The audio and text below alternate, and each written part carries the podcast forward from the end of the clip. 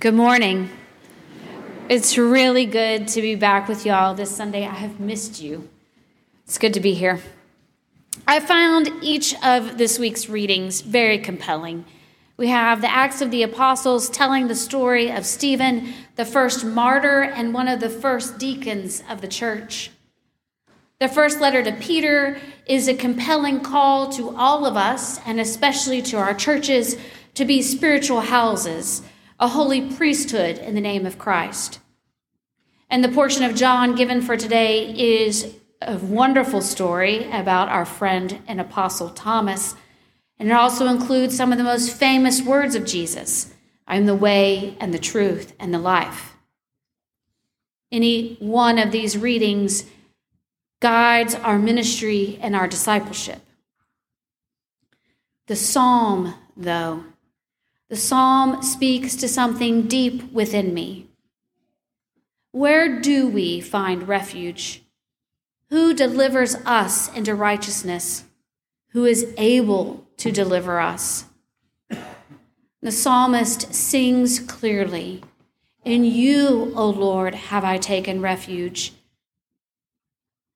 God is their deliverer and listens to their cry. God is dependable a strong rock and a castle to keep them safe.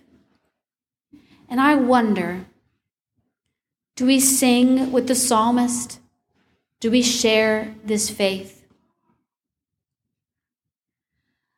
Psalm 31 is a psalm of hope and despair. It is 24 verses. We only had, I think, about six, so you can imagine its depth and its breadth. 24 verses of praise and intercession, a call for hope and strength in the midst of enemies and suffering.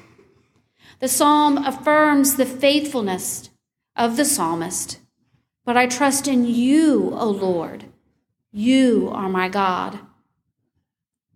The psalmist's strength, courage, resilience, and trust in God is rooted in God's faithfulness.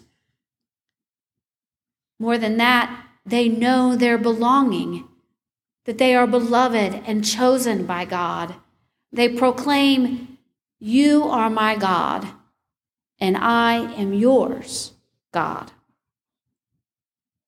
It struck me that this kind of belonging to one another requires a certain vulnerability. My times are in your hand. They entrust their whole lives to God. Do we? If you know me, you know that I am prone to worry. Worry. Worry that can make my emotional life rather intense. And when I'm worried, my stress rises. I become very reactive, and I have a greater sense of how out of control I actually am. I don't mean that I'm impulsive, although perhaps I am. I mean that my sense of my lack of control over all that's going on around me grows and grows. Now, of course, worry never changes the outcome. It might affect our situation and our surroundings. My worry might only make me and those around me more uncomfortable. And again, I become more and more reactive. My thinking becomes even more irrational. I begin to lose my sense of peace and my ability to love or serve as Jesus has taught me is diminished. Where can I find refuge? How can I be delivered from my distress? Meditation? Prayer? Prioritizing my well being? Being present in the current moment? I mean, they all sound really good. And I notice when I'm practicing these that all of them lead me back into relationship with God. And the question remains will I put my whole trust in God? I'm not sure that my faith changes any outcome.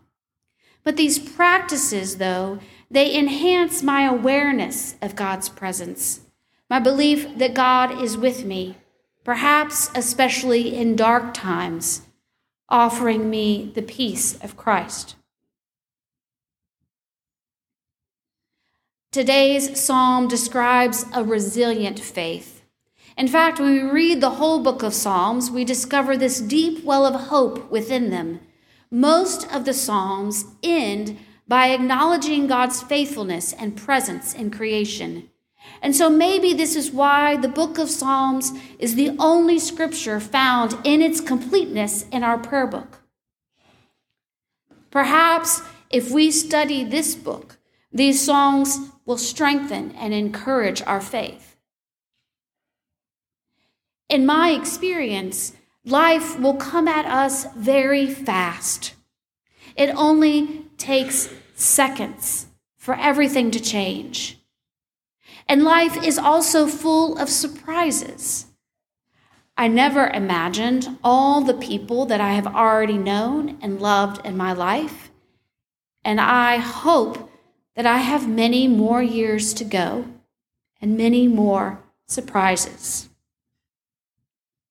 And in my limited lifetime, I have sat in some really dark places. There's no doubt that each of our lives will hold moments of despair and grief and pain. And in these instances, worry will offer us no solace. Fear will not give us any peace. Indeed, grief and pain will rearrange every aspect of our lives, including our belief. So, how do we, Christians, develop a resilient faith? How do we confront the difficulties of our lives with hope and courage and strength? If we put our hope in Christ, how will we live when things get really hard? Practice. Practice. If we want faith, we must practice faith. And maybe that is with prayer and meditation. Maybe it is in reading the scriptures. Maybe it is reciting the Psalms. Maybe it's in acts of service on behalf of our neighbors or with our neighbors, practicing compassion and working for justice. There's so many ways to practice our faith. And the best way to grow our faith is to practice, to make God our refuge at all times. As we practice, we build a relationship between God and us and even one another, practicing our faith together. Again and again, we will turn to God, and God is there. And as we build these relationships, we also build this memory bank.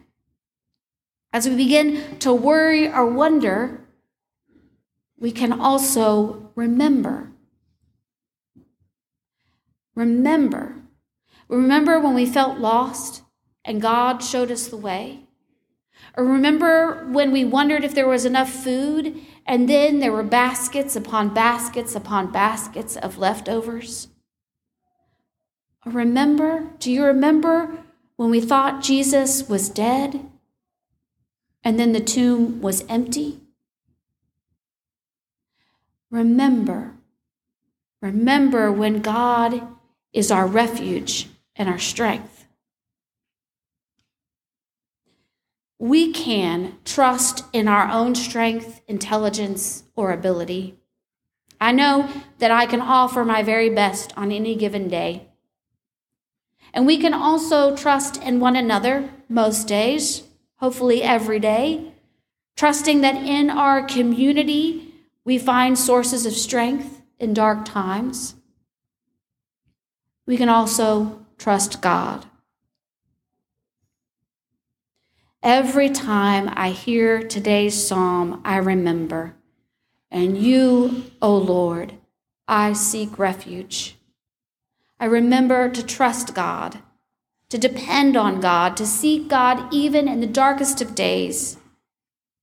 I remember that God is a safe place, a strong place from where our help comes.